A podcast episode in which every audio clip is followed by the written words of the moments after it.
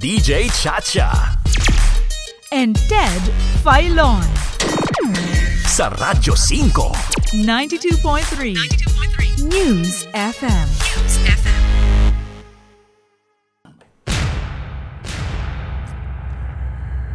Nitong Nobyembre 8, opisyal pong inilunsad ang Huwag Kang Kukorrupt Movement. Ito'y isang grupo ng concerned citizens na nagsama-sama para labanan ang korupsyon sa gobyerno. Partikular ang tuluyan ng pag-aalis sa confidential fund sa budget ng pamahalaan. At ang panawagan po sa mga mamamayan na maging mapagbantay at makiisa sa adhikaing ito. Ito po ang kanilang inilabas na pahayag. Sa isang bansang nababaon sa kahirapan dahil sa napakataas na presyo ng mga bilihin, napakalaking utang ng pamahalaan at mababang sahod, dapat walang puwang ang confidential funds. Malaking problemang ito dahil hindi matukoy kung saan at paano ito ginagamit ng gobyerno. Hindi ito makatarungan para sa taong bayan na araw-araw ay nagpapagod magtrabaho at nag-aambag ng malaking porsyento ng kanilang sweldo sa pondo ng pamahalaan. Ang confidential fund ay hindi susi sa ating pag-unlad. Ang panukalang kabuuang budget para sa confidential at intelligence funds sa taong 2024 ay umaabot sa mahigit na 10 bilyong piso. Sa halagang yan, pwedeng makapagpatayo na ng 4,000 classrooms, mamigay ng higit na 5 milyong sako ng bigas o mga 20,000 pabahay. Mas maraming makabuluhan at kapakipakinabang na proyekto para sa mga Pilipino ang maaaring paglaanan ng confidential funds. Ang confidential funds ay mas malala sa pork barrel. Pera ng bayan na naaabuso ng mga korap na opisyal ng pamahalaan. Hindi istrikto ang proseso ng accounting at auditing ng confidential at intelligence funds. Hindi kailangan sumunod sa procurement law para gastusin ito. Sapat na ang isang papel lamang na may lagda ng pinuno ng ahensya. Hindi kailangan ng resibo, detalye at paliwanag. Tatlo ang panawagan ng Huwag Kang Kukorrupt Movement. Una, abolish confidential funds. Hindi kailangan ng confidential funds ng ating mga civilian agencies upang gampanan ang kanilang pangunahing mandato. Hindi rin ito kailangan ng ating mga mayor. Sapat na ang intelligence fund ng ating military at uniformed personnel para tustusan ang mga pangangailangan sa national security at peace and order. Pangalawa, ilabas ng Commission on Audit ang lahat ng dokumento na meron ito kaugnay sa confidential funds, lalo na ang sa Presidente at Vice Presidente. Kailangang ito'y busisiin din ang mga programa at proyekto kung saan ginamit ang mga pondo. Pangatlo, magbalangkas ang Kongreso ng batas na maglilinaw sa wastong paggamit ng intelligence funds. Dapat kasama dito ang detalyado at mabusising sistema ng accounting at audit. Kailangang magtatag ng isang oversight committee na titiyak na tama ang paggamit sa pondo. Kailangan din ng karampatang penalties o kaparusahan sa mga mang-aabuso dito. Mahalaga na ang bawat sentimo ng pondo ng bayan, ang pera ng bawat mamamayan ay napupunta sa totoong serbisyong bayan. Walang nililihim, walang sinisikreto, walang ninanakaw. Sa panahon na baon ang bayan sa kahirapan, hashtag wag kang ku-corrupt. Tayo po'y sumasang-ayon sa pinaglalaban ng grupong ito. At kaisa kami sa pagpapalaganap ng impormasyon para sa ikatatagumpay ng advokasiyang ito. Ngunit dapat nating unawain na hindi magtatagumpay ang adhikain nating lahat na matigil na ang pagwawaldas sa pera ng bayan sa pamamagitan lamang ng mga kilos protesta, mga rally at maging online petition.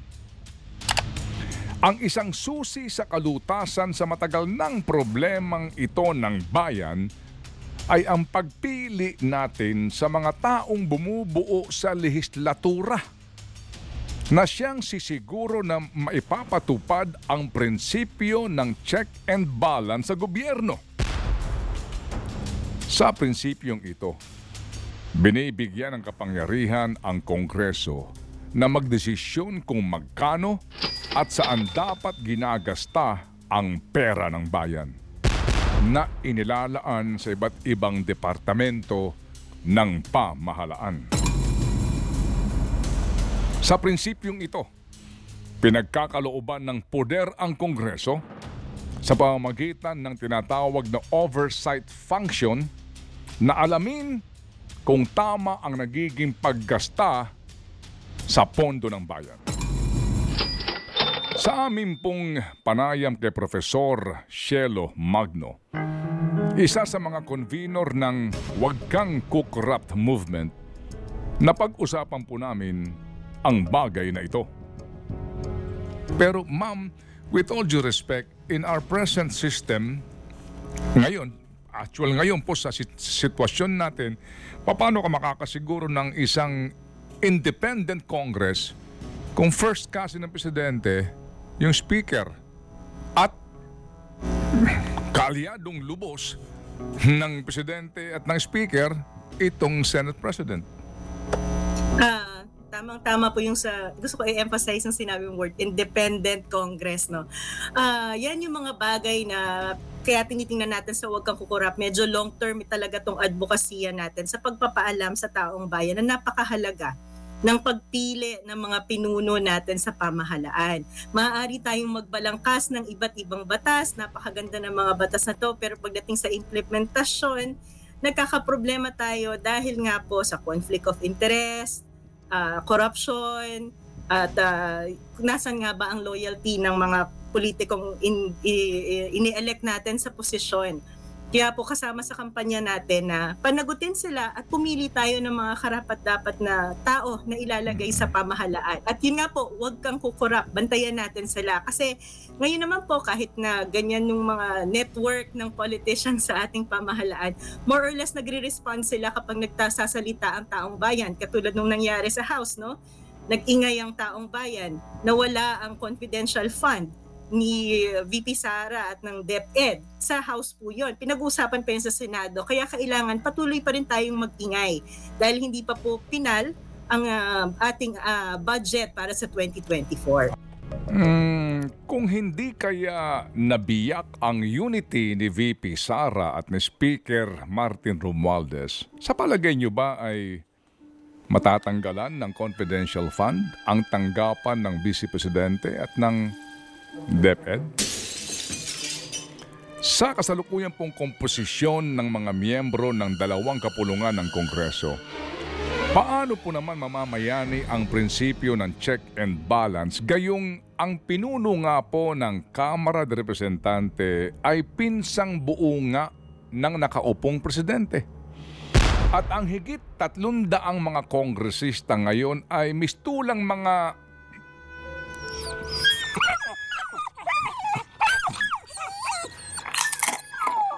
na nag-aagawan sa mga piraso ng buto.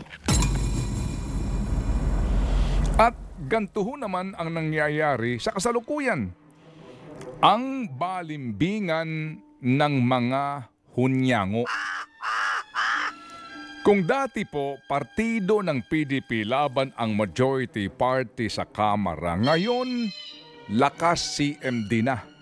Na partido po ng speaker. Nasanggang dikit naman ng Partido Federal ng Pilipinas ni First Cousin President Bongbong Marcos. At hindi nakapagtataka na sa sitwasyon ngayon na may tila lamat mismo sa loob ng partidong lakas ay maglilipatan ang mga miyembro nito sa Partido Federal ng Pangulo. Ipinangalandakan po ng Kamara na ang kanilang ipinasang 2024 General Appropriations Bill ay nabawasan ng confidential fund. Anong nabawasan?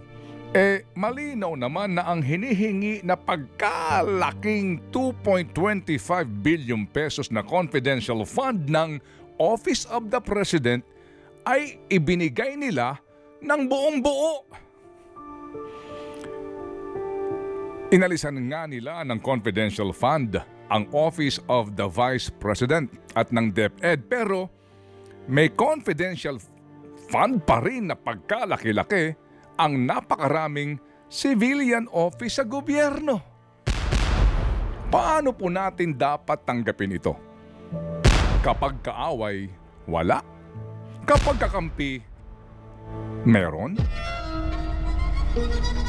Sa panig po ng Senado, ganoon din po naman ang sistema. Kung ano ang gustuhin ng presidente, ito rin malamang ang masusunod. Aasa pa tayo sa Senado na binubuo ng mga dinastiya at mga angkan ng negosyante at mga politikong ang nasa isip ay ang susunod na halalan? Mahirap ang laban na isinusulong ng Huwag Kang Kukorrupt movement. At hindi magtatagumpay ang laban na ito hanggat ang karamihan sa ating mga mamamayan na siyang binibigyan ng kapangyarihan at karapatan na pumili sa mga bumubuo sa lehislatura ay patuloy na magiging mangmang sa pagpili ng mga inihahalal na mga kandidatong kakatawan sa atin sa dalawang kapulungan ng ating Kongreso. Magpapatuloy ang paghahari ng mga korap kung mismong ang mga botante sa pagpili ng kandidato ay nagbubulag-bulagan, nagbibingi-bingihan,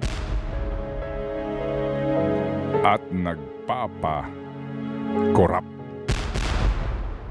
Ano sa palagay nyo? Think about it.